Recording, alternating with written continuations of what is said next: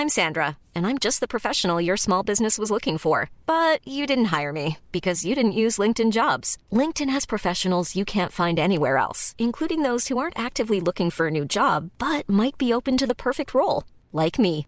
In a given month, over 70% of LinkedIn users don't visit other leading job sites. So if you're not looking on LinkedIn, you'll miss out on great candidates like Sandra. Start hiring professionals like a professional. Post your free job on linkedin.com/people today. When you're ready to pop the question, the last thing you want to do is second guess the ring. At Bluenile.com, you can design a one of a kind ring with the ease and convenience of shopping online. Choose your diamond and setting. When you find the one, you'll get it delivered right to your door. Go to Bluenile.com and use promo code LISTEN to get $50 off your purchase of $500 or more. That's code LISTEN at Bluenile.com for $50 off your purchase. Bluenile.com code LISTEN. Millions of people have lost weight with personalized plans from Noom, like Evan, who can't stand salads and still lost 50 pounds. Salads, generally, for most people, are the easy button, right? For me, that wasn't an option. I never really was a salad guy. That's just not who I am. But Noom worked for me. Get your personalized plan today at Noom.com. Real Noom user compensated to provide their story. In four weeks, the typical Noom user can expect to lose one to two pounds per week. Individual results may vary. Bake with a Legend offer fans of the Great British Bake Off the chance to bake alongside their favourite stars from the show. If you're planning a special birthday, a hen party, or perhaps in charge of your next work social, why not get in touch with us to discuss arranging an event for you? We also offer Bake with a Legend at home, where one of our Bake Off alumni can come and lead a baking class in your own accommodation. Just imagine that Howard or Jane coming round and teaching you afternoon tea. For more information, visit bakewithalegend.com or email info at bakewithalegend.com. the experience. It is one of the most special things in my life. I'd go back and do it all again tomorrow and i think that is testament to what a joyous thing it is to do and i would encourage anybody that says i couldn't possibly do it but you don't know unless you try. And if you want to be part of it i'm sure the application form is online now ready for the next series. If you're in the slightest bit tempted don't hang back. Just fill that application form in and go for it because it's huge fun, and you meet such lovely people and make such good friends. Hello and welcome for the final time. I can't believe I'm saying it. Welcome for the final time this series to the Bakedown podcast. We have enjoyed reviewing this Bake Off series so much, and uh, we're all so sad it's over. But as ever, I am joined by Jane and Howard as we digest the week that was in the tent, and it, and it was a tremendous final, one we all really enjoyed watching. But Howard, it is sad. It is tinged with regret having to sit here, not have our weekly meetings. I know we get to see each other fairly regularly during our classes, but the idea that we won't be getting together, you know, every Wednesday to do this is is really sad. I know it is sad. I, I um I know we've not got to the point in in the show where it's Howard's hump, but I suppose that could have been one of my humps this week. That that it is the last one. It It means is that we're not going to be meeting under the clock at St Pancras Station. No. Howard. Well, we can we can still meet, but Can we? should- yes, if you wish. Going back to another episode. Do we go to the local Costa and hope somebody's going to come and recognise us? I, I thought what you were going to suggest because I've had people who have been emailing into the show going, "Would you like to retrospectively do podcasts on series nine, eight, seven, six, five? We could go all the way back, and then What a for- good idea! We, Yeah. could, we could be have this entire archive of every episode, so there is a, an accompanying podcast. I mean, we could J- Jane commenting on herself and Howard commentating on himself. Yeah, that Howard he was terrible this week, or Jane oh. yeah, he was. pretty- So that is a, an option, but I suspect probably one we won't explore. But look, who knows? And we, we very much have, have loved doing it, and, and particularly because of all the kind comments that have been coming in. And, and this one was from Hanny Young, uh, left on the Apple Podcast review. Myself and my friend Emma Bake Off obsessed. We watch religiously every week, message each other through every episode. We watch Extra Slice and now get to listen to this podcast. We particularly love hearing about Howard being hungover. It's wonderful and what we've always wanted. Well, that's very kind. I- I- They've always wanted me to be hungover. Well, I think they wanted to hear stories about you Oh, being right. hungover. So if you've got any that you haven't yet told us about being uh, being a bit hungover Oh, in the what tent, happens then in the tent stays in the tent. I think, eh, let Howard? I would say keep telling your friends about the podcast because if they, they can, of course, listen back. The podcast will stay there. So uh, if uh, if you've got friends and family who are, are not yet um, watched the whole of a series, they can still find our podcast forever. I think that's the that's that's the internet, isn't it? Now, Howard, it's there forever. It's there forever, yes, exactly. Including um, shots of me. There, there is a shot. Have I mentioned about me running? Because one, no, because I the, when they do the backstory on Bake Off, there is um, they they do shots of you doing things at home, like taking in cakes to work, and they came and filmed me doing some running in a park uh, in Sheffield. And then when I saw this, uh, oh, it was absolutely dreadful. I have to say, do not let the first time you see yourself running be on national TV. And they showed this, did they, on They TV? did show it on TV. Do you think when you mentioned last week about someone thinking you in the running club, maybe it was connected to seeing that?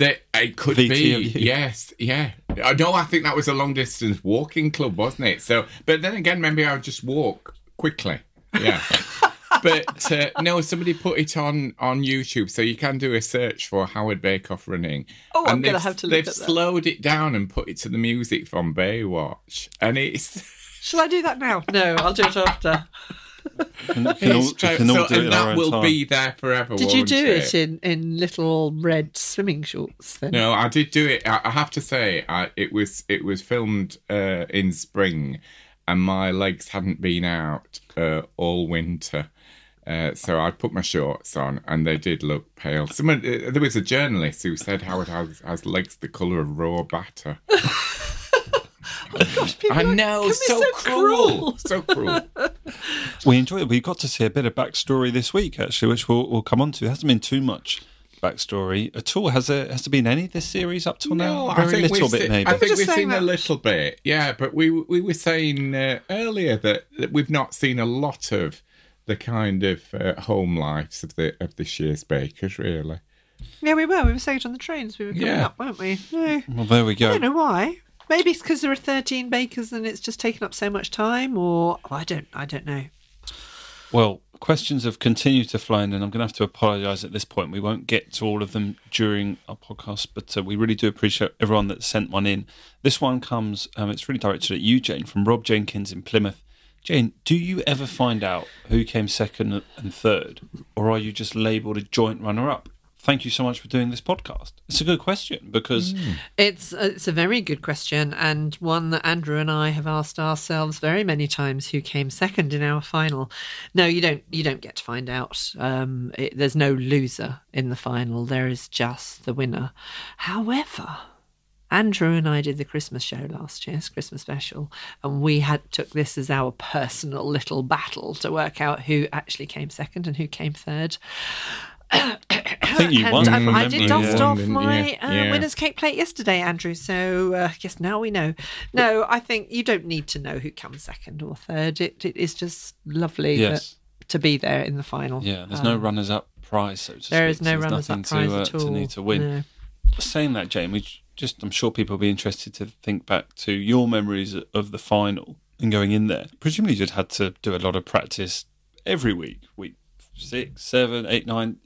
You don't. You only have so much time, right? You can only practice for that week ahead of the final in the same way. Or did you find you were up in the middle of the night, three in the morning, because it was going to be the final? No, you don't really have that much time. You you also don't get a, a huge amount of notice for the final. You know, I think we only found out. uh, you know, I don't. I, I can't remember, but maybe semi-finalists knew.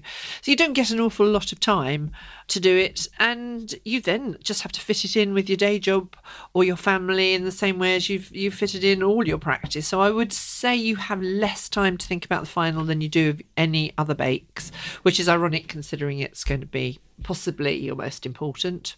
Is it? I don't know. You're there after all.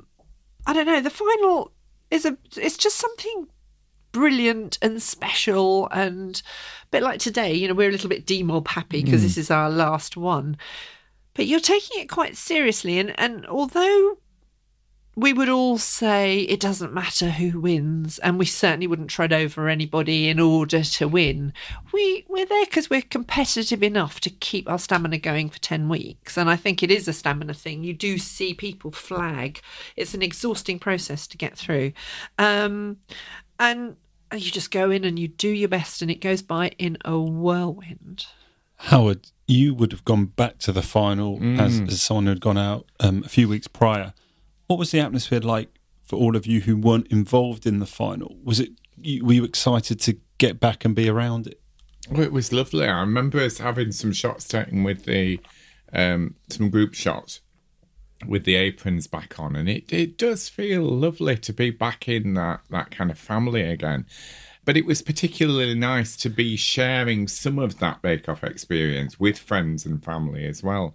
You know, so the people that, that you've taken along with you is it, it's it's lovely. How many people were you allowed to bring? A, a couple of people. I think they said enough to fit in a car, and I think I I sort of thought, oh well, you can get a very big car, can't you? So I think I probably took about five or six people along with me. I like the idea there was a, a stretch limo going down the M1 How many from people can you Sheffield. get in a mini? I think that's what it used to be.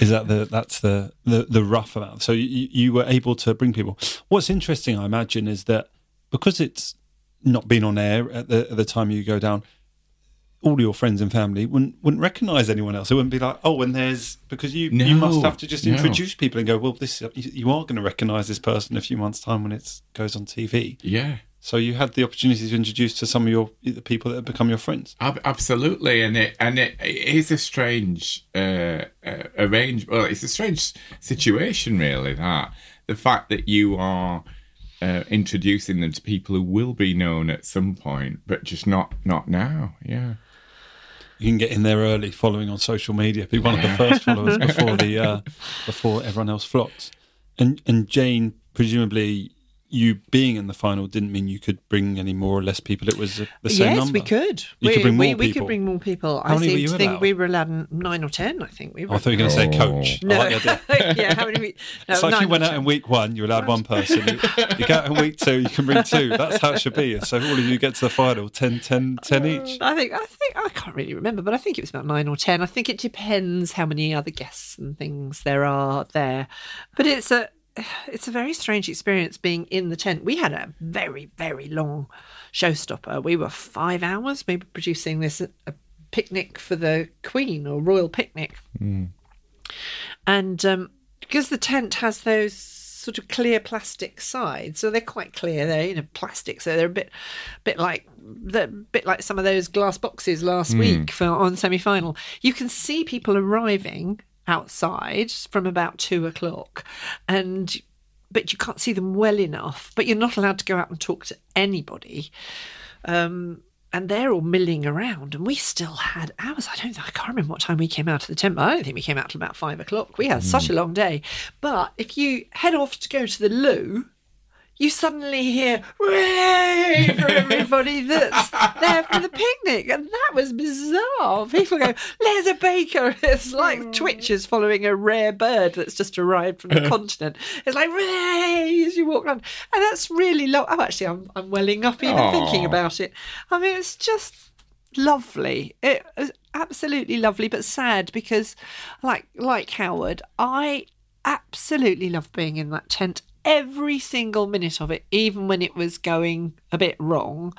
Um, and to think that that's the last time. Well, luckily for both of us, we went back and did Christmas and Christmas specials. Um, but to think it was the last time, it it was was quite sad because you know the people are lovely, all the crew are lovely, the experience. I think I'm not going to say it's the best thing in my life because I've had children and and uh, a lovely husband and all that, but it is one of the most special things in my life, and I I would go back and do it all again tomorrow, and I think that is testament to how well we're looked after. Um, and what a joyous thing it is to do. And I would encourage anybody that says, Oh God, you must be so brave, or Oh, you're so nervous, I couldn't possibly do it. Well, you don't know unless you try. And if you want to be part of it. I'm sure the application form is online now, ready for the next series. If you're in the slightest bit tempted, don't hang back. Just fill that application form in and go for it because it's huge fun. Hmm. Huge, huge fun. And you meet such lovely people and make such good friends. Well, we'll talk much more about the final and some more of your, your memories, no doubt, Jane, as we go through this. But firstly, we've got our final self raising selfie story of the uh, entire podcast series. This one comes from Rachel Holloway in Clapham. Thank you for getting in touch, Rachel. Said, guys, I'm so sad your podcast is nearly finished. Thank you for taking the time to do it. And I hope to come and join a class with you soon. You're very welcome, Rachel. I Perhaps was we ought to do a, two, a double-handed class, Howard. Yes. Perhaps we should. Yes. Come and meet the podcast team. I was listening with interest to your recent podcast. I can confirm I saw Iain Watters in a central London Costa during his series. That's Costa again. From memory, he was having a brownie with his coffee. Having seen what he was having as I walked past, I decided I would have one too. And a friend once got a selfie with Louis Troyano in a service station, but she doesn't recall if there was a Costa there. But I thought you'd like to know. Rachel, we uh, we love this. We're glad to know you have secured what we assumed was the case. That Costa is the the cafeteria of choice um, for ex Bake Off contestants. So uh, thank you for letting us know that you saw Iain Watters in there and that he had a brownie. Um, Howard, you, you, you'd probably have a brownie if you walked in. Do you find it hard not to, to go for a little cake, just getting a coffee? Do you always have to have something with it? No, because I've not got a terribly sweet tooth, so I I tend to. I've got a weakness for crisps. I have to say, bags of crisps. Uh, so I, I quite often will will end up with a bag of crisps. Yeah. But I just feel like I like the idea. I, I think what I'm inferring from this email we had in from Rachel is that because she felt that if the brownie's good enough for Iain to have, she would follow suit. Yeah. So she obviously thinks, well, he's a good baker. He's a good judge of what I should be having in here. Yeah. And she's she's gone for the brownie as well. I'm not sure that's the way. It, did he leave any on his plate? Because that is Yeah. much a better indicator of what the brownie's like, I'd isn't it? say rather Rachel should let us know, it. but it might be until the first episode of next year, if indeed we hope we do a podcast that we find out. I was once in M&S and a woman said, uh, "Oh, don't worry about my husband. He's just having a look what you've got in your basket." As if again that kind of recommendation. It's a bit rude, isn't Yes. it? Poking about in your basket. Yeah. Wow. Well, before Two we bottles of gin probably. Before we get into this week's episode, there was this little montage, wasn't there, Howard? Just briefly at the start of this week, where we saw a few highlights of this year's series. We saw Rosie's dropped cake, of course. We saw uh, Jamie admiring what he called his own dog's dinner. Jamie, all the way back in week two. I mean, Yeah. two weeks of Jamie, and yet um, he's fairly memorable. Um, there was this nice kind of reflective look on on the series, and, and I know we haven't yet gone through the the final, but just are there any sort of key moments you'll take from this series as, as your most memorable? Um, I, do, do you know? I think any any moment where somebody has had a bit of a meltdown and and then has kind of pulled themselves together a bit and shown that they can at least put something on the end of the bench or on the on the judging table. Uh, and hats off to anybody who does that because we've we've all been there in that situation where you think that this is the end, um, and you you you're not going to be able to to get a bake uh, finished or it's just gone disastrously wrong. And I think you know if if you just take that moment and take a bit of a deep breath and have a have a go. I can think of people like like Rosie with her technical last week and and Michael. You know, just just managing to do something. Uh, I I think that's really it's the kind of spirit of Bake Off, really. Jane, any key moments or I don't think- incidents that stand out from series ten? I I don't think anything stands out in in particular. I would I would agree totally with Howard about the um, determination and refusing to give up, which I think is a brilliant thing for anybody to take away from that. But also the warmth and the camaraderie. And I know we certainly had that in our series. Um, and they it's a quite a nice lesson in life, isn't it? That if you see somebody struggling and you are able to help, go um, and, and help. You know, hold if it's in the tent, hold something, arm round shoulder, words of encouragement, and let's not forget it's a competition. And if somebody drops everything on the floor, there's a good chance they'll go home and you won't. And yet people still go and help each other. And I think it's a very lovely way to go through life and, and what with the determination not to fail and to put something on a plate and to help each other.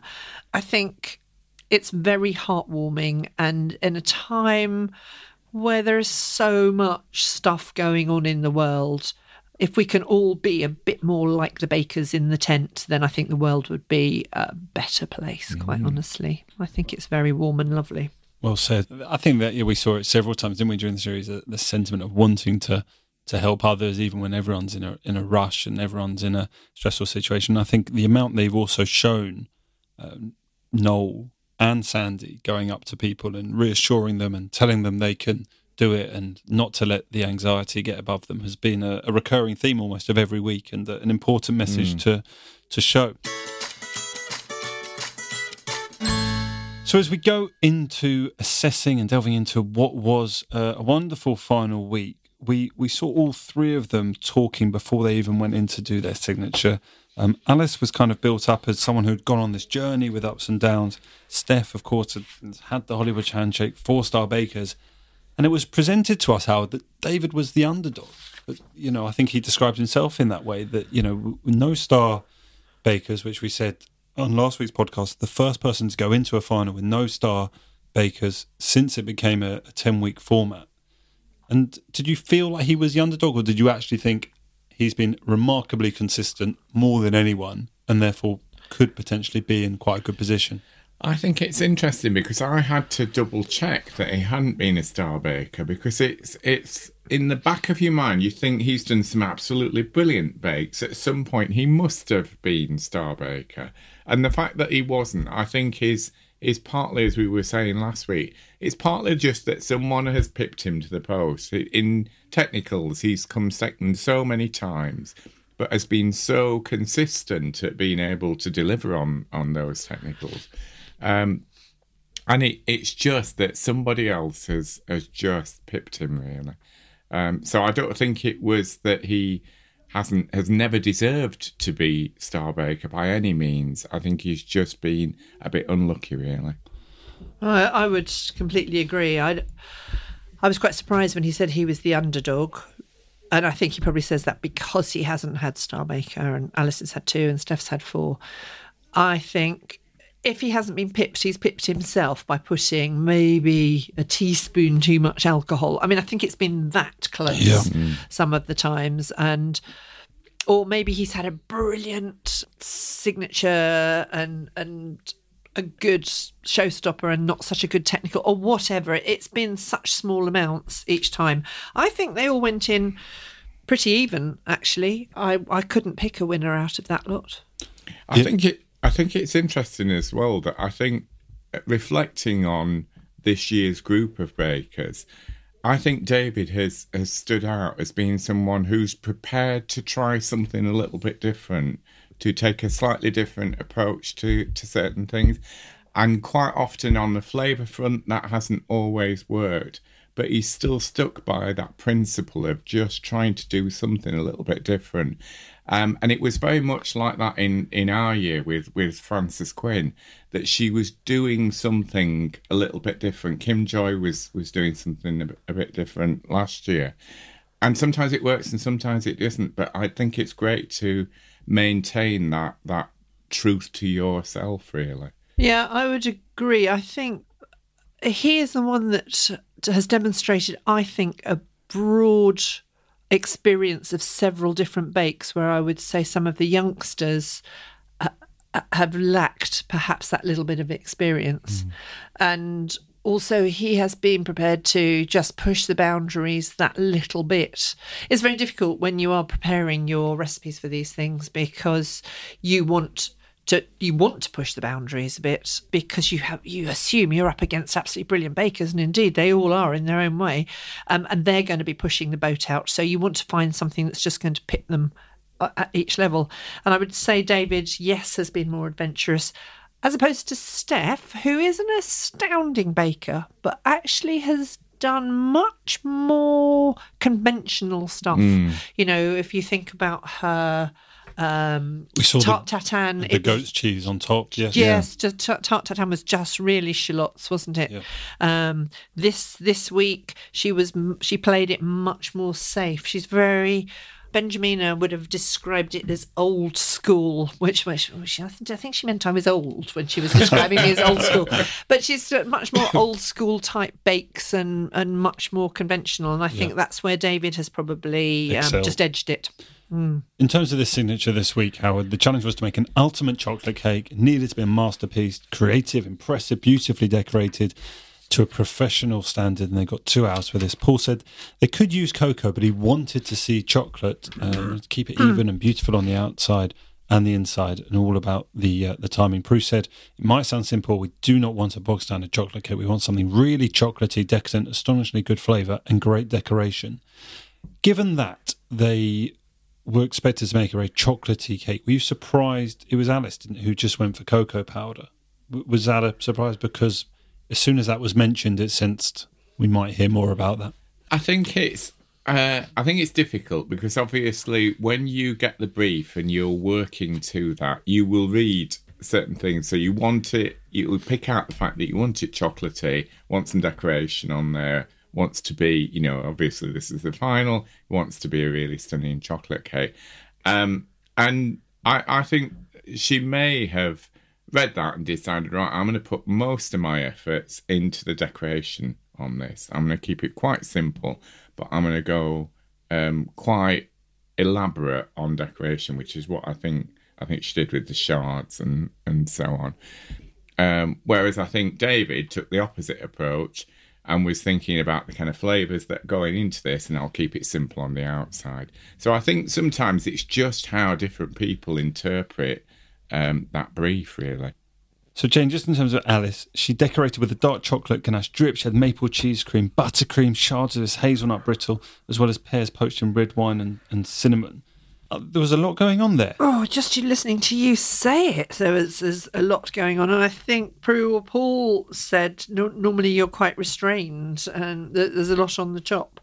Yeah, again, again, it's the final, isn't it? She did say this is the chocolate cake I always make, and I think given that it's the final and you probably haven't got that much time to prepare, you want to go with a tried and tested recipe.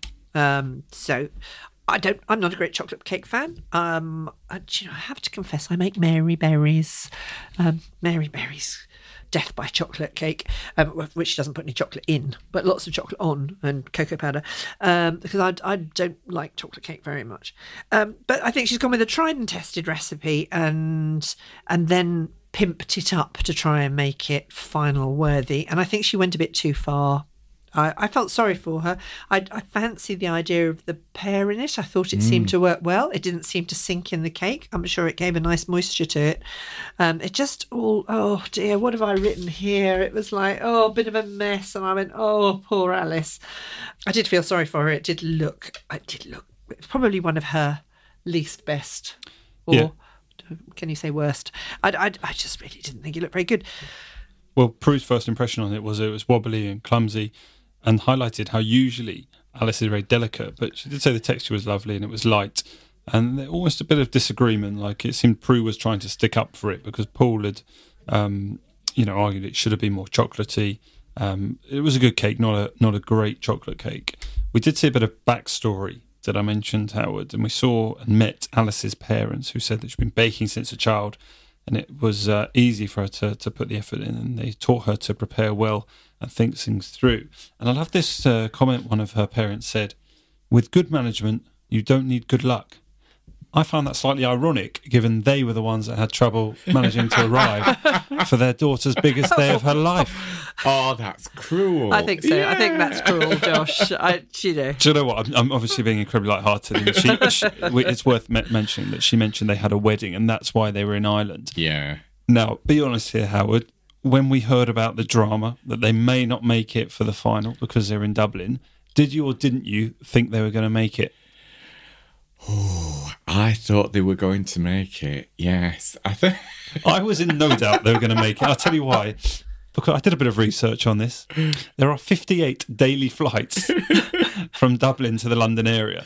I thought if there's one cancelled flight, they'll be all right. I mean, there was no volcanic ash cloud a few months ago Yeah. that was going to affect this. I, I thought it was uh, inevitable. There seemed to be, and I don't know if it's the first time it's ever happened, there was a producer who appeared to, to let her know that her parents were on the way. It was quite an unusual moment to, It- it- to see someone who wasn't a presenter and wasn't one of the bakers. It is an unusual moment. I think there've been occasional glimpses of, of runners and so on, but it, it, they're they're quite good at, at, at attempting not to have any of the uh, crew appearing on on camera. But I think this was one of those where one of those moments where it, um, I suppose, it added a little bit to the drama, didn't it? Well, it did, and you know that although the presenters are in the tent a lot, they're not all there 100% of the time, especially on a well, this is one particularly long challenge, but especially on a long challenge. And I think it just go. Oh, actually, it was, wasn't it? It was on the the mm. showstopper day mm. that she found out. So it's a long challenge. You can't expect the presenters to be there all the time. So I think that shows. A lot of love from love, if you like, yeah. because they didn't want to keep her hanging on Yes. any longer to get a presenter to come rushing into the tent and tell her. They just wanted her to know as soon as possible. Exactly. It's because Sandy had been the one a few minutes before in the episode putting her arm around Alice and saying, I will let you know as soon as. Yeah. But then, and that's what I was waiting for. I was waiting for Sandy to come rushing over and go, She Good could have, news. She She's could have nipped down to Costa for a coffee, Sandy. Yeah. She might not have been on site. You see, She's- she might not have been there. Um, well, that was Alice's. Let's talk about David's because he, he, he had a pretty good week, didn't he? And, and probably well deserved all in all. He had this chocolate Armagnac and prune cake. I did a little bit of research into Armagnac. I didn't know too much about it. Apparently, Howard, it's a distinctive kind of brandy produced in the Armagnac re- region of Gascony, southwest France. Were you aware of that, Howard? Is it? I, You I had, had done, much of this? Yes, I have, because I've got a recipe for um, a Christmas pudding which has got Armagnac Oh. in it, and it does have uh, quite often a slightly prunish uh, flavour to it. That's the kind of fruity flavour. So it goes Um, well. So it goes well. Yeah, I think he just went a bit OTT with the I, I think he, didn't he probably he? did. Yes, because Yeah. you know, there's always the worry that you have you can't. Paul will always say, "But I can't taste the whatever the ingredients." Well, he was holding this bottle, and he said, "Well, that was full earlier." And I thought, "How many cakes have you made?" Yes. I thought exactly the same. One cake. Yeah, it was a bit of an alcohol-fueled episode. This It wasn't was it? rather. So yeah, he, he'd obviously gone with also putting in um, seventy percent cocoa solid chocolate inside the cake. Hadn't just relied, as Alice has had on on the cocoa powder. And yeah, I, I essentially the feedback he got was from Paul: looks effective, looks good inside. You know, just too much Armagnac. Prue said good shine. You know, but she could probably only have a small bit just because of the amount of alcohol, Jane. I think yeah, there's always the danger when you put alcohol in that you've overdone it, and you can always add more. Just keep tasting. I don't know whether that. The, the, the Armagnac shouldn't have been too strong in the sponge because by the time you've baked it, a lot of the alcohol will have burnt off. I would have thought it must have been in the fillings and a bit too much, and and that's probably just rushing in two hours and you just slopped it in and haven't haven't really tasted it. It's a shame because I thought it looked like a lovely lovely cake. If you like chocolate cake, I thought it looked it looked beautiful. But uh, yeah, Well, I think there's always the danger. Everybody seems to think they need to stick alcohol in everything to make it yummy, and, and you don't. I mean, we had gin and mint in Rosie's in the semi-final, and I, there's a bit of me that went, "Oh, I don't really fancy gin and mint. Why do we have to put alcohol in absolutely everything to get a good flavour? Yeah, mm. very fair point. Steph, as you mentioned here, went for something probably a little bit safer. Black Forest chocolate cake. It was certainly a rich cake. It, it was potentially retro, I think was a word used. Coated with a chocolate ganache, cherry jam, and Kirsch spiked chantilly cream with gold leaf um, gilded cherries. And yeah, ultimately, Paul's feedback three distinctive layers. It worked well together, good balance. A bit crumbly, that was his perhaps criticism there. Slightly overbaked. Prue said it looked like it was from the 1970s, old fashioned, but done beautifully and a very good cake. And this perhaps was in line with what we come to expect from Steph Howard a, a, a sort of solid, potentially slightly safer option. Yeah, and I, and I think that's absolutely fine if you if you take something like that and you're not giving it a particular twist of any description, but you are executing it beautifully. Um, it, it's it's one approach to doing bakes. It's not the only approach, but I think you know if you, as I say, if you pull it off, that's great. Can I just say though about Yeah. Steph's bake? Um, I, in previous podcasts, I've thought there she has perhaps received positive comments when I haven't always agreed with them. I thought her cake looked stunning, and I, I, I don't know about whether it was a bit crumbly or not because obviously we can't taste it, but. I thought it lovely. I, I looked lovely. I don't think it looked old fashioned. If you have a look at stuff on the internet, there are loads and loads of cakes these days that look like this. I thought it looked beautiful, and I thought her criticism about her decoration and being called old fashioned in the 70s were unjust in this instance. I thought it was so pretty. I loved the bit of gold on the cherries. I thought it showed restraint on the top, had all those cream blobs joined up in a complete circle, then I would have said yes, very 70s. I didn't think it looked very 70s. I thought it looked very 2019, to be honest. So mm. I want to stand up for Steph on this one. Going into this week's technical, Alice said this could be anything, which of course I guess is the uh, the situation every single week. But I think she was trying to say that the fact that it was the final meant this was going to be particularly tough, and it was a short challenge, just 70 minutes long. They had to make twice baked Stilton souffles. They were told they must hold shape when turned out of the mold. They need to be delicate and fluffy in texture. Each one must be served with a thin lavash cracker. The first thing I want you to do for me, Jane, is this a cracker or is this a biscuit? Because I seem to. They, they, at one point, it was we were told it was a cracker, and then the word biscuit was used. Which is it? I don't know. I thought they looked very nice. I'm, I, I meant to look it up when I was coming up on the train this morning eh, and didn't. I don't know. Cream cracker is a cracker. You don't call it a cream biscuit, do you? No, I mean, if you have crackers with cheese, but then you have biscuits with cheese. So I, I don't know. I'm not going to worry about a lavash being a cracker or a biscuit. However, I am going to look them up and have a go because I thought they looked quite nice. I did. I like that. That's such a bubbly texture Mm, that they thought they got looked when very they, uh, interesting. when they were done properly. Yeah. Paul said he wanted everyone to be delicate. He wanted to challenge them, give them something that had a classic feel to it. He was looking for a proud tool souffle with golden brown colour. He wanted them to remember to whisk the egg whites, must carry some air, he said, and to be delicate with the mixture. Because he said they could be underbaked. They needed to concentrate and watch the oven. And these lavash biscuits or crackers, whatever they are, he, he was pretty keen on this egg whites carrying it, And is that ultimately where Steph fell down? Is that why it didn't go right for her, Jane? it goes back to the things that we have said all the way through this series. There are some things they ought to be able to do and know. And I felt that these little souffles, perhaps because they're quite retro to do a souffle, uh, did let them down. They should know how to make a mousse. And basically, you're making a roux flavoured with cheese and herbs and whatever. And then as making a mousse, you fold your egg whites in. You don't beat the latent daylights daylights out of them because you then get rid of all the air.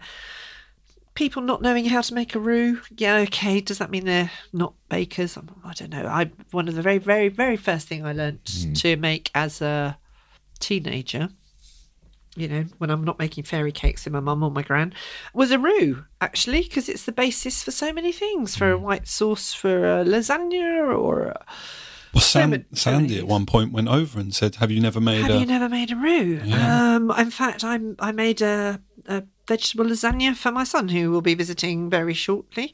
And uh, you know, make a roux. You don't need a recipe. It's just whatever. Yeah. So I'm, I'm I have been sh- shocked is the wrong word, but I've been disappointed that there've been some quite big holes in some of their knowledge through this series. But they can all make a mousse. We know they can all make a mousse. Just because you're doing it with a roux and not a heap of chocolate doesn't mean the principle changes. You fold the egg white in carefully.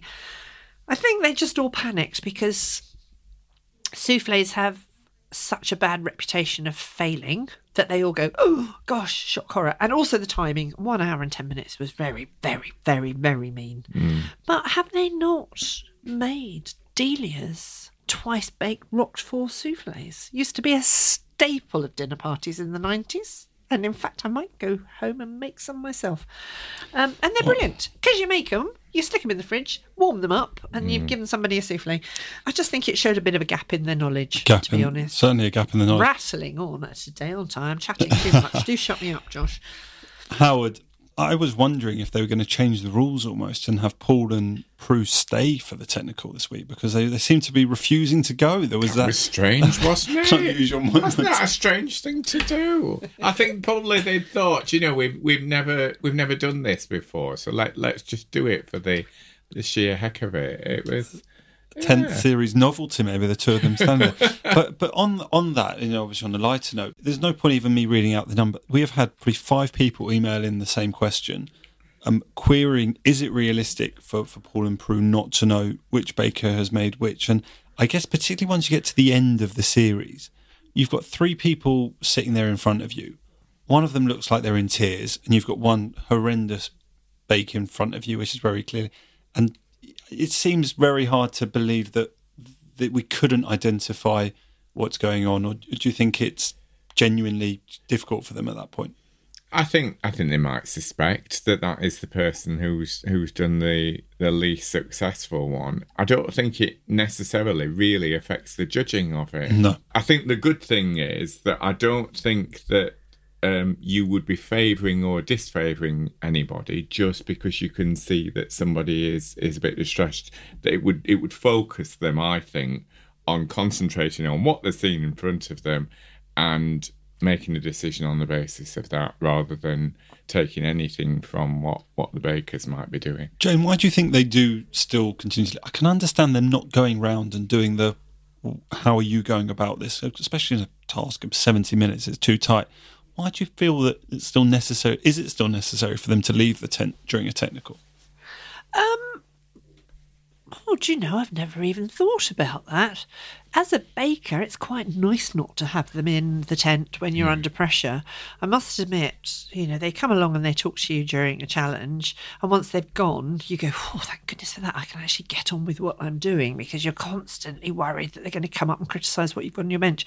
So, given that the bakers are under a huge amount of pressure because they uh, nine times out of ten have never made the bake that's underneath that gingham tablecloth. I think it's kinder to have them out of the tent. Now, whether it, it is relevant to have them blind judging, I don't know. But I don't mind it. I just think it's, I think it adds a little bit of extra je ne sais quoi to the, the technical challenge. David obviously came through as the winner here, Howard, and uh, it was a, quite a comfortable victory compared to the the two that were up against him. I mean, never has it probably been more obvious to have a, a third, second, and, and first. And on David's, you know, Paul said they looked substantial, had a nice colour there, baked through.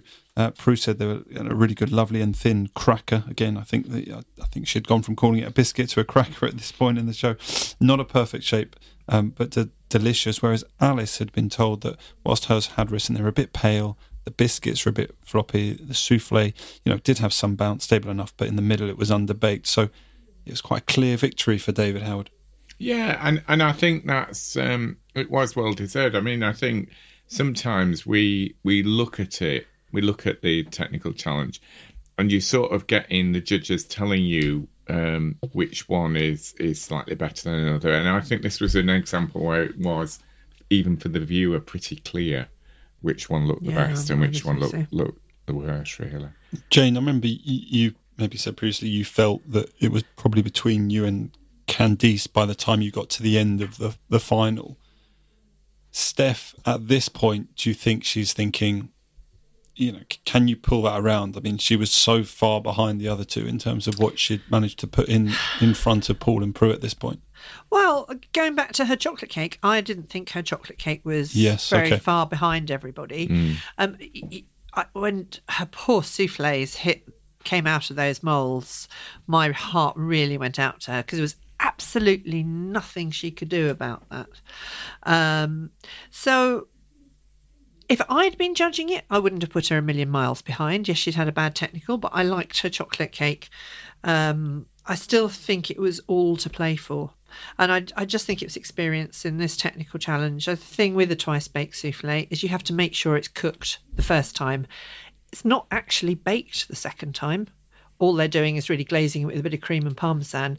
Basically, you're warming it through the second time and making sure that parmesan goes a bit brown. So it's it's kind of a misnomer. And I think if- if you've never made a souffle or you've never made a twice baked, then Uh, yes, so so I'm rattling on about souffles. I do love a good twice baked, uh, but um, I don't think she was a million miles behind by my judging. But I then don't think she had fair chat, fair comments necessarily on her chocolate cake. I still think it was all to play for. Going into the break, Steph said that she wanted to find the, the baking fairies. Howard, have you, what's your experience with the baking fairies? Did they were they with you during your series on Bake Off? Steady, Howard. I don't know. I, I think there was there was one particular occasion where I think in, in Biscuit Week where I something the the biscuit tower that I'd done uh, had never well I'd only done it once at home, and the luck was on my side on that day. Um, I can't recall another occasion where I didn't feel that that things had gone worse in the tent than they had done at home. So I think if they are if there are baking fairies, I don't think they're always very kind.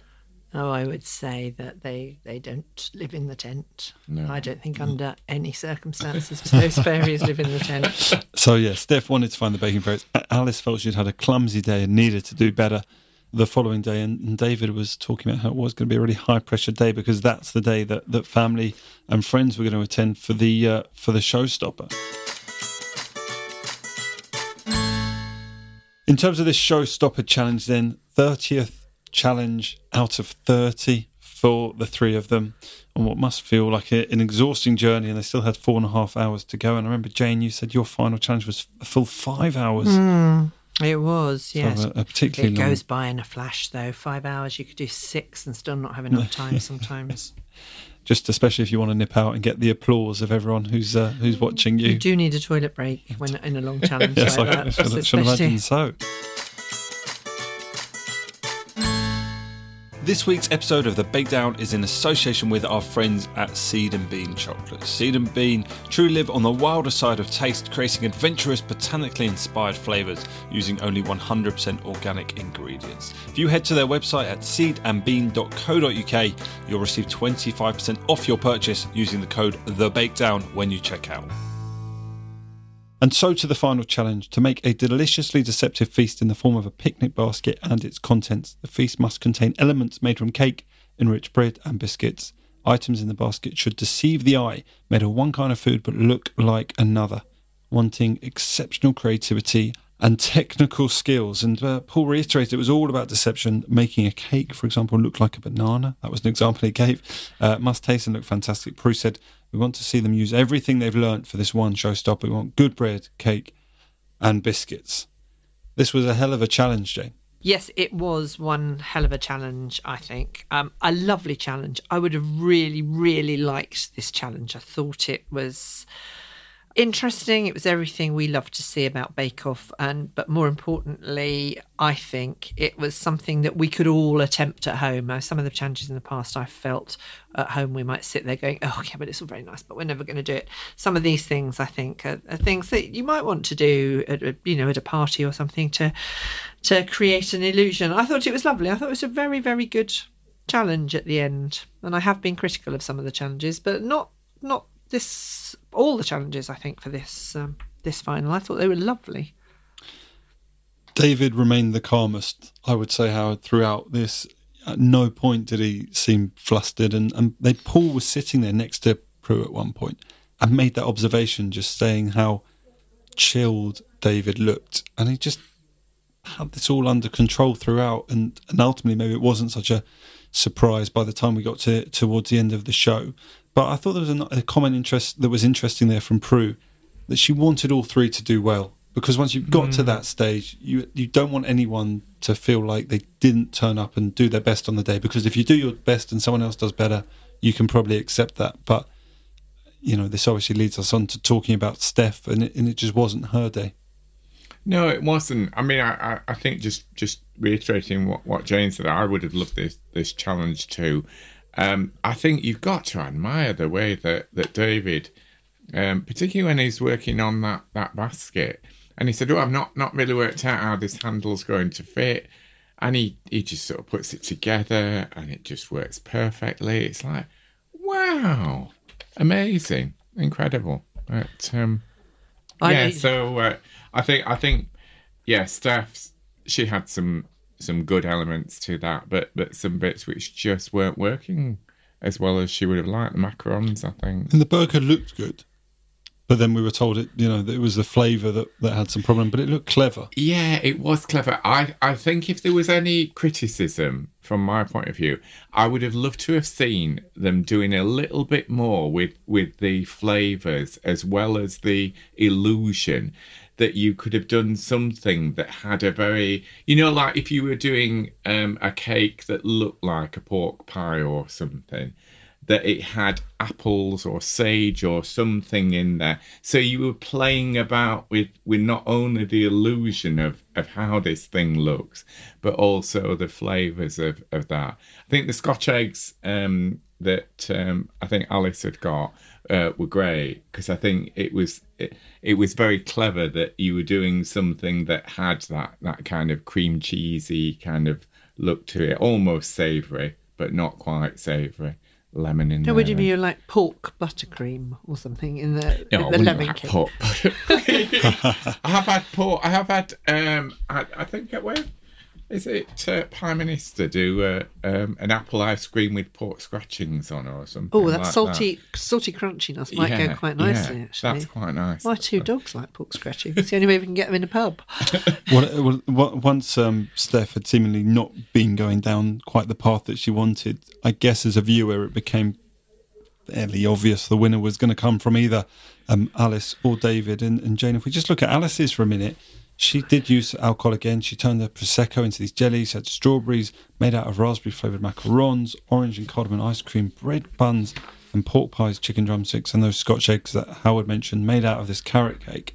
Um, th- there were some really uh, impressive um, elements to hers, and, and Paul ended up saying that he thought it was, you know, an exceptional and, and overall quite an impressive um, illusion with the Scotch eggs that you believe that they were, you know, like an actual egg. And Paul said that he loved the orange and, and cardamom bread buns, good texture, very clever, and overall a, a very good effort. And um, I, I guess it was just unlucky for her that someone en- ended up having a slightly better day.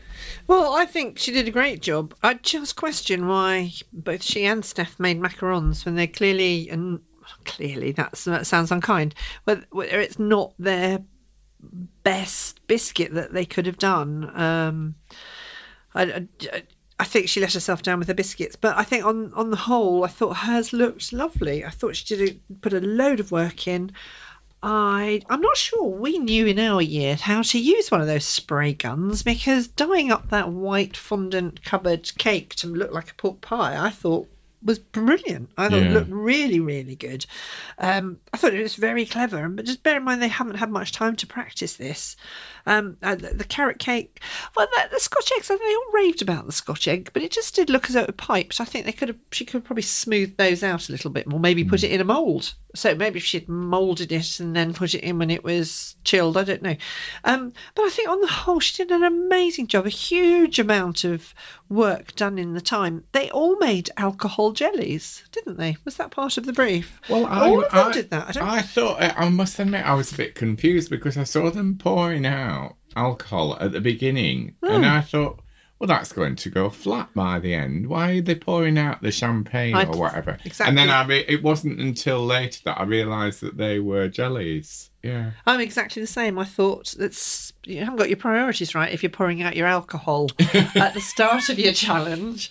You know that that's my that's my drinks done. I thought, well, sorry, you've got rather a lot to do. um, yeah, so it made sense once we realised they were jellies at the end. But uh, no, I thought Alice did. I thought Alice did a, a tremendous job. I mean, poor Steph. It was obvious at that stage that she probably was not going to be in the running, especially on on the top of the technical. Um, but I. It's still quite hard at this stage, and we haven't talked about David. It was quite hard once you'd seen Alice's to think that she wasn't going to be in the running. Yeah, I thought she was still in the definitely running. Hmm. in the running. And and she had, I guess, if they were going to look at previous weeks, she'd she'd be the one that had come out Star Baker on a couple of occasions. But let's talk about David's Peachy Picnic because ultimately this is what led to him becoming the Bake Off champion for for Series Ten. He, he, as you mentioned, had these boozy fruit cup jellies, peaches made out of lightly spiced bread, lemon pound cake, cheeses, fig rolls that looked like savoury sausage rolls. And Paul said it looked amazing, stunning, that the basket, as Howard mentioned, was really clever and, and great. Um, the fig rolls and the cheese, incredible. And ultimately had come up with something very clever. Um, and, and Prue said much the same, that she loved the the the flavors and particularly that the saffron which he'd been criticized for in previous Mm. week with his spices that that finally uh, Prue and Paul thought this had this had come good Oh, absolutely. I mean, I, I loved so many different elements about this. I loved the fact, uh, from, from a point of view of, of a baker, the fact that you could invest in individual little items and then pull them all together. And I think he'd put so much effort into each of those and considered really carefully um, how to, to do each of the elements. I felt as well there was a little bit of me in that as well because uh, thinking back to my series, I did, I, I think it was Sweet Dough Week. I did what were called peachy buns. So they were little brioche buns that were made to look like peaches. And I thought, oh, that's that's quite nice actually. There's there's somebody else having a go at some peachy buns as well.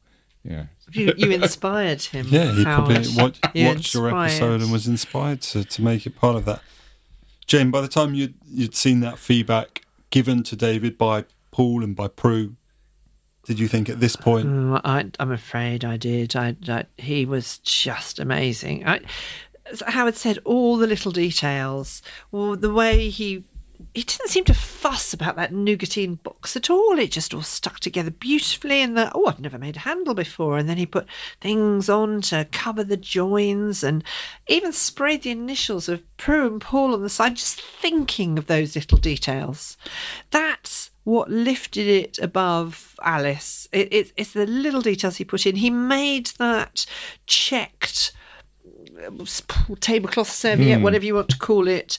What did he make that out of? Was that made out of? I Um, thought it was a bit of fondant. Was it fondant? yeah. And stamped it out.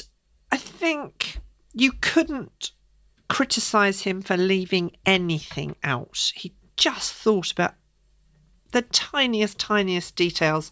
The cheeses look fantastic. He had three cheeses there. He had a blue cheese, he had a cheddar, and he had a Edam, didn't he, with the red skin on it. Um, I, I'm so glad, happy for him. I mean, I always used to joke that I only got Star Baker week mm. one. And then I was going to get it in week 10. Well, clearly, I wasn't a very good prophet because I really didn't get it in week 10. But, you know, for him to, to go all the way through being so close and then to get his nose over the line in the final, as much as I loved everybody else, I think he has been the consistent baker all the way through. And his knowledge has dragged him through on some difficult bakes. But this this was outstanding, mm-hmm. I thought. As we went into the final couple of minutes of the show, Paul had said this is going to be between Alice and David. And when they went to Steph on one of the, the VTs, she said she was proud of and beyond, and it was unfortunate that she'd saved her worst till last as, as she felt it. Maybe it had been one too many weeks long, this show, uh, and that David felt he'd done done his best and, and was happy no matter what.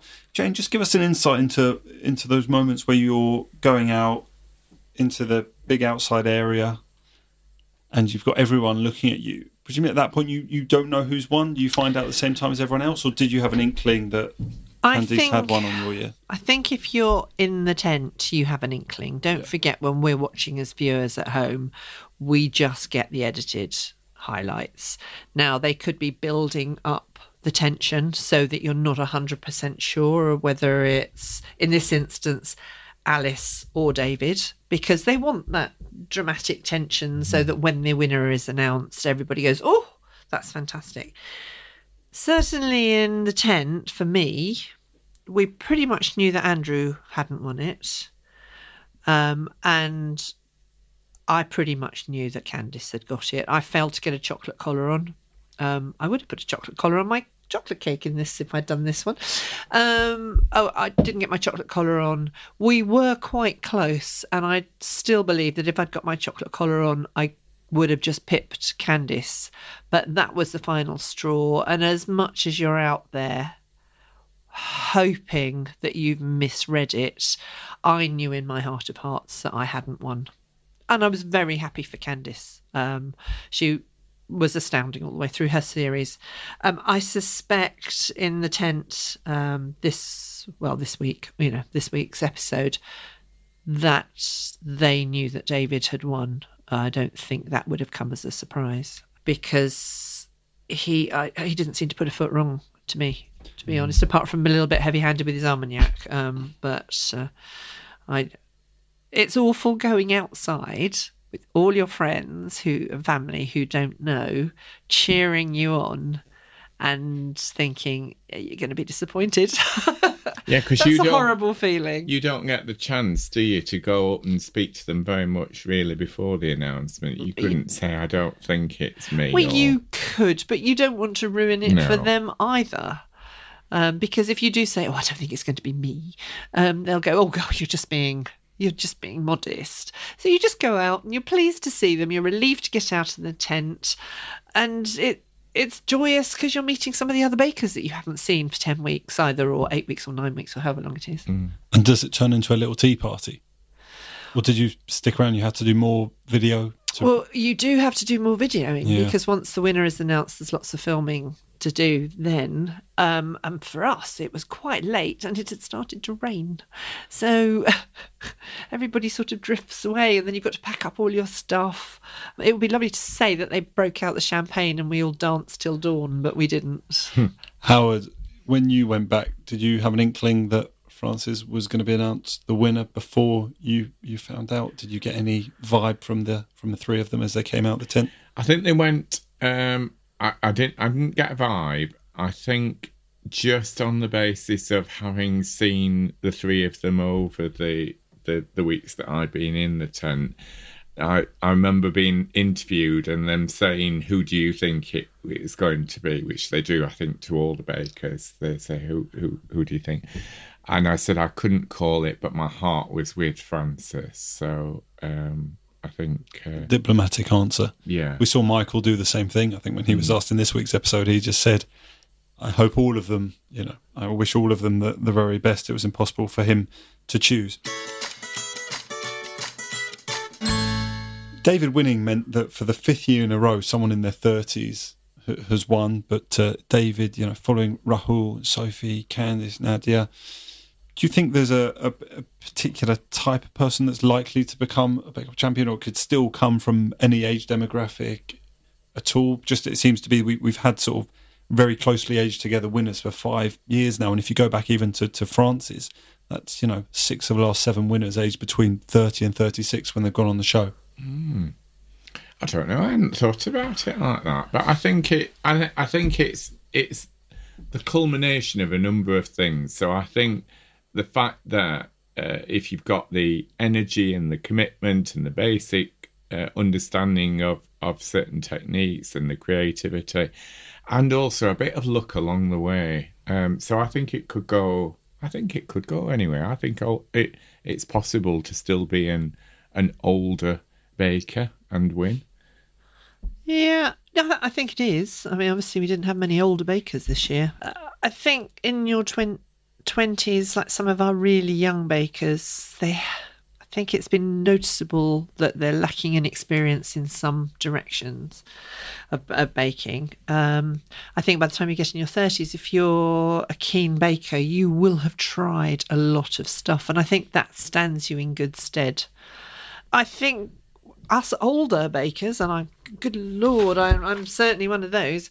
Yeah, I think we've certainly got it in us to do it as long as we've got the stamina and the the mm. enthusiasm. Yeah, stick me in the tent again next year, and I'll give it a good good, good go. I I love seeing some of these young bakers. I think it's incredibly encouraging. There is we come in for a lot of criticism from some quarters about how we shouldn't be encouraging people to eat so much sugar.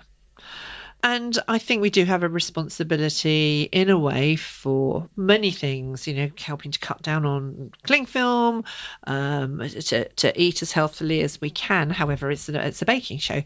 Um, and if young people are encouraged to attempt baking because of the show, then they will automatically go on to cook. And I think if we're encouraging people to cook, they are then taking responsibility for what they're eating and what, they're putting into their bakes and what they're putting in their bodies, and will automatically take a responsibility for hmm. their own health. None of them were overweight in this show, and yet they're all very keen cooks and bakers. And from what they were saying, that I don't like pastry, I don't like desserts, I don't like this, they're clearly cooking because they're very good with their flavours.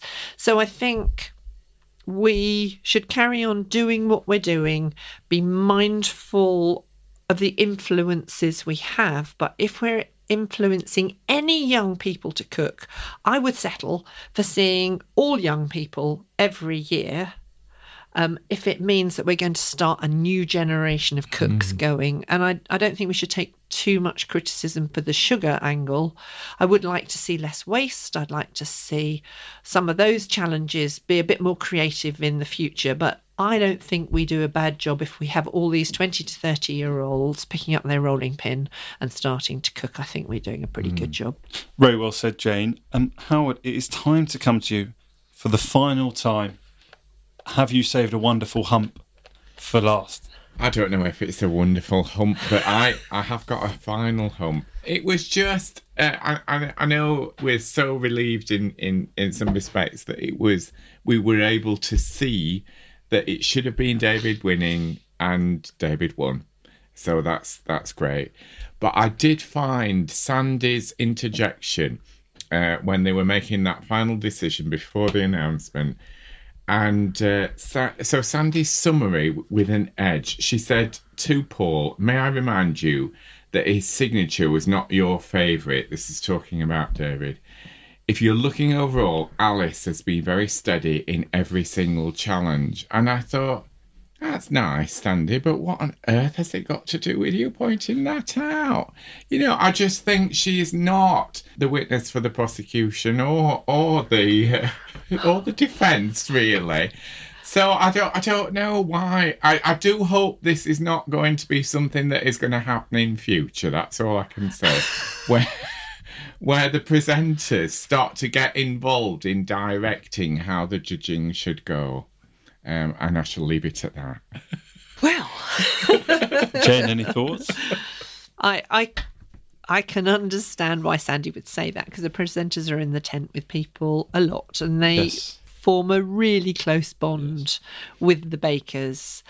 So maybe she felt the need. I, I agree, they're not the judges, and that's why we're allowed to have them in the tent a lot, and we're allowed to chat with them because they have no influence over the uh, the result because they're you know they're very very keen on making sure that there is no favoritism um so yeah perhaps perhaps a reasonable hump howard i do see that but i knowing that sandy is such a warm person i can see also why she would have said it but perhaps I- it shouldn't have been shown or I think I would have felt more aggrieved, more humped by it had David not won.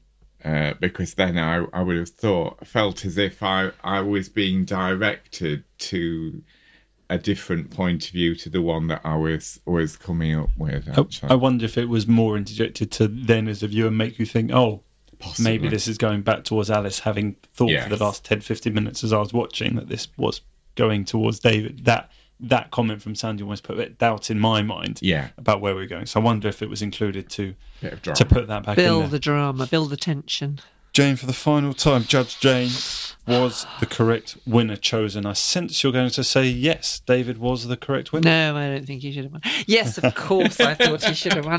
I've loved David. oh, I've loved a lot, all of them really from the start, but David has been the most consistent. Um, slightly robbed on occasions, I think. On the day, he was the best baker, and that's how you have to judge it. And I think he was astounding, and I'm delighted for all of them. Uh, what a fantastic series! What a fantastic group of bakers! And at the end of the day, I think the right person was crowned star baker for the first time Star Baker and winner. and winner for the first time. Howard, you're you're in agreement there. I am in agreement. When I think back at some of the kind of highlights of this series, and I'm thinking about David's um, wonderfully understated biscuit bouquet, those fabulous masks that he did. Oh, I loved his masks. Yeah. And I think, you know, and, and then to culminate in this wonderful final showstopper, I think he's given us some absolutely stunning bait. He's been so creative as well, and it hasn't always come off. But he has thought outside the box and presented some things that we've never seen before. I know the masks didn't work 100% but i they still are one of the standout things of the series for me um, and that's what you want you want somebody who makes you think and pushes you a little bit harder in your own baking and he's certainly done that for me and i think he's a very very worthy winner and and neat I, I think he comes. He gets. He gets a gold star for neatness as well. Yeah, my, my only other hump is that nobody should look that good in the Bake Off tent. really. So, Jane, just one final question. For months, you've had to hold on to this secret. Friends have seen you go week after week, getting further and further. Finally, the finals on air on the evening. What's it like the morning after in those first few days after it's been on air and the nation has watched? Well, it's a bit of a whirlwind for us. We we watched it. Um, just the finalists watched it with family first of all in the morning, and then we went off and recorded the extra slice because it's all very secret. And then we all went off and, uh, and watched it again at Selassie's. There was a huge party. So we'd, you know, had the most whirlwind of a day, great party. And then we all went back to a hotel and then we had a book signing tour. So for us, it was, it was a I, I, remember from the hotel walking to meet my daughter for a cup of coffee and then walking back to the hotel because we were going off, I don't know, to Birmingham to sign books the next day or something. And this woman leapt out at me from a bus stop. And she's this fantastic singer called Rachel, who is now in Hamilton and was in The Bodyguard. Fantastic voice. And she was there at the bus stop with her mum and leapt out at me. Now, this woman has a real talent, and I just baked a bit. But she was so excited Hmm. at, at, because Bake Off has that effect on people.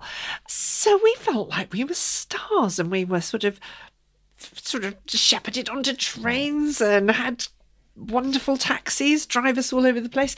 We really did have a good five minutes of fame, and it's very joyous. Very, very joyous.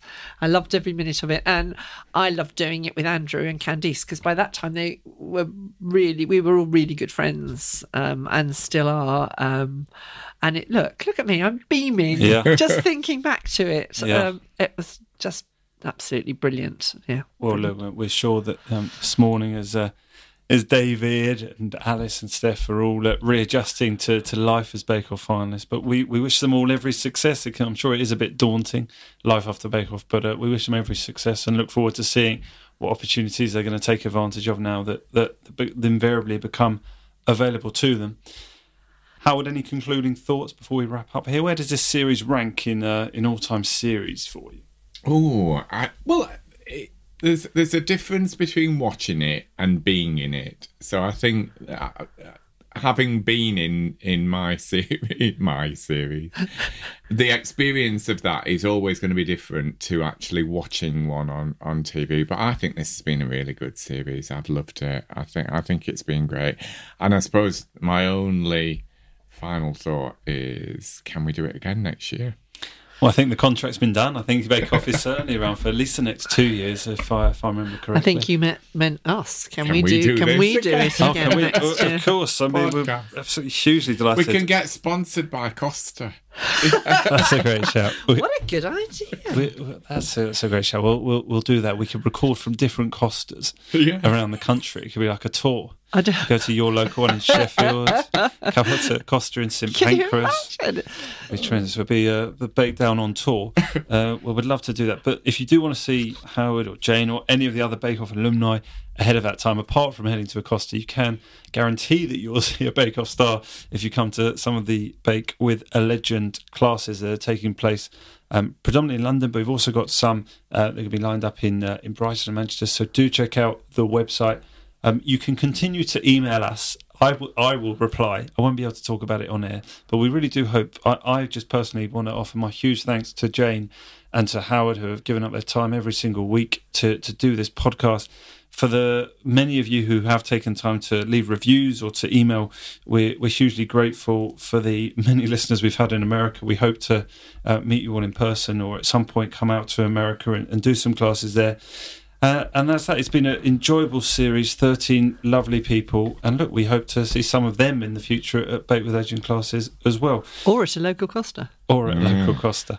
So um, that is all. Thank you so much for listening. And uh, we do very much hope to be back next year. So do keep us on your iTunes and uh, hopefully some new episodes will land around next August. See you later.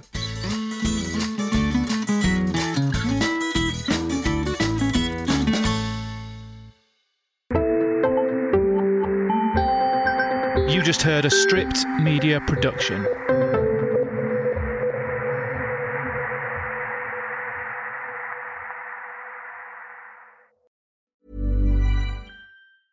Even when we're on a budget, we still deserve nice things. Quince is a place to scoop up stunning high end goods for 50 to 80% less than similar brands. They have buttery soft cashmere sweaters starting at $50, luxurious Italian leather bags, and so much more. Plus, Quince only works with factories that use safe, ethical, and responsible manufacturing. Get the high-end goods you'll love without the high price tag with Quince. Go to quince.com/style for free shipping and 365-day returns. Mom deserves the best, and there's no better place to shop for Mother's Day than Whole Foods Market. They're your destination for unbeatable savings, from premium gifts to show-stopping flowers and irresistible desserts. Start by saving 33% with Prime on all body care and candles. Then get a 15-stem bunch of tulips for just $9.99 each with Prime. Round out Mom's menu with festive rosé, irresistible berry chantilly cake, and more special treats. Come celebrate Mother's Day at Whole Foods Market. Imagine the softest sheets you've ever felt. Now imagine them getting even softer over time. That's what you'll feel with Bowl and Branch's organic cotton sheets. In a recent customer survey, 96% replied that Bowl and Branch sheets get softer with every wash. Start getting your best night's sleep in these sheets that get softer and softer for years to come. Try their sheets with a 30-night guarantee. Plus, get 15% off your first order at bowlandbranch.com. Code BUTTERY. Exclusions apply. See site for details.